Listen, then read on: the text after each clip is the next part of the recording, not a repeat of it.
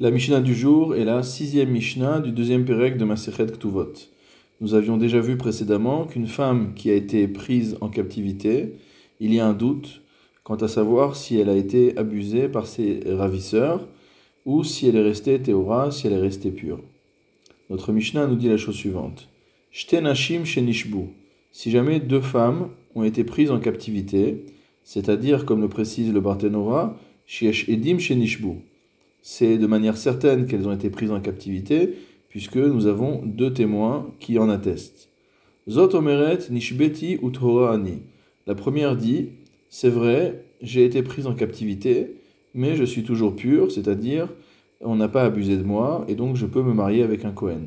Les Zotomeret nishbeti uthoraani, et la seconde dit la même chose, j'ai bien été prise en captivité, mais je suis toujours pure, et donc je peux me marier avec un Kohen. Enan neemanot. Ces femmes-là ne sont pas dignes de foi. Ubizman she'en meidot zo et zo. Mais si chacune témoigne sur l'autre, hare elu neemanot, elles seront dignes de foi. On voit donc apparemment qu'une femme ne peut pas être considérée comme étant digne de foi par rapport à elle-même, mais ça, nous l'avions déjà vu, étant donné qu'ici, il y a des témoins qui ont témoigné qu'elles ont été prises en captivité. Et donc, lorsqu'elles disent « je suis pure », elles n'ont pas elles-mêmes déclaré, elles ne nous ont pas elles-mêmes appris, dans un premier temps, qu'elles ont été prises en captivité, et dans un deuxième temps, qu'elles sont pures. C'est-à-dire qu'on ne peut pas appliquer le principe que nous avions vu de hape à asa ou hape et itir, à savoir que la bouche qui a interdit est celle qui vient permettre. En revanche, nous voyons que si chaque femme témoigne de la pureté de l'autre femme, cela est efficace. Cela paraît contradictoire avec le principe selon lequel, normalement, on a besoin de deux témoins pour attester d'une chose.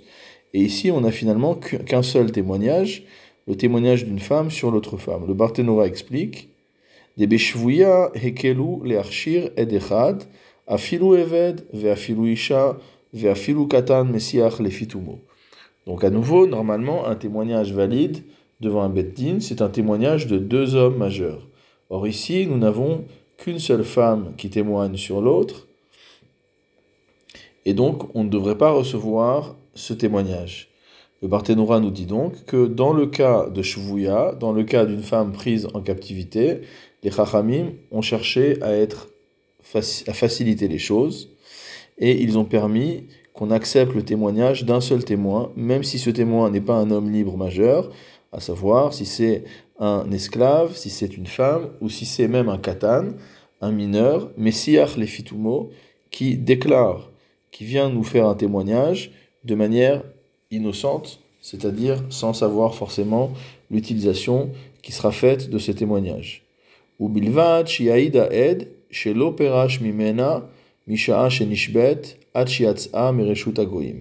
Et cela n'est valable que dans le cas où le témoin explicite qu'il est resté avec l'autre personne depuis le moment où la captivité a débuté jusqu'au moment où la femme a été libérée. Donc si les deux femmes sont restées ensemble depuis le moment du début de la captivité jusqu'à leur libération et que l'une témoigne pour l'autre, alors ce témoignage pourra être considéré comme étant valable et ces femmes pourront chacune se marier avec un Kohen.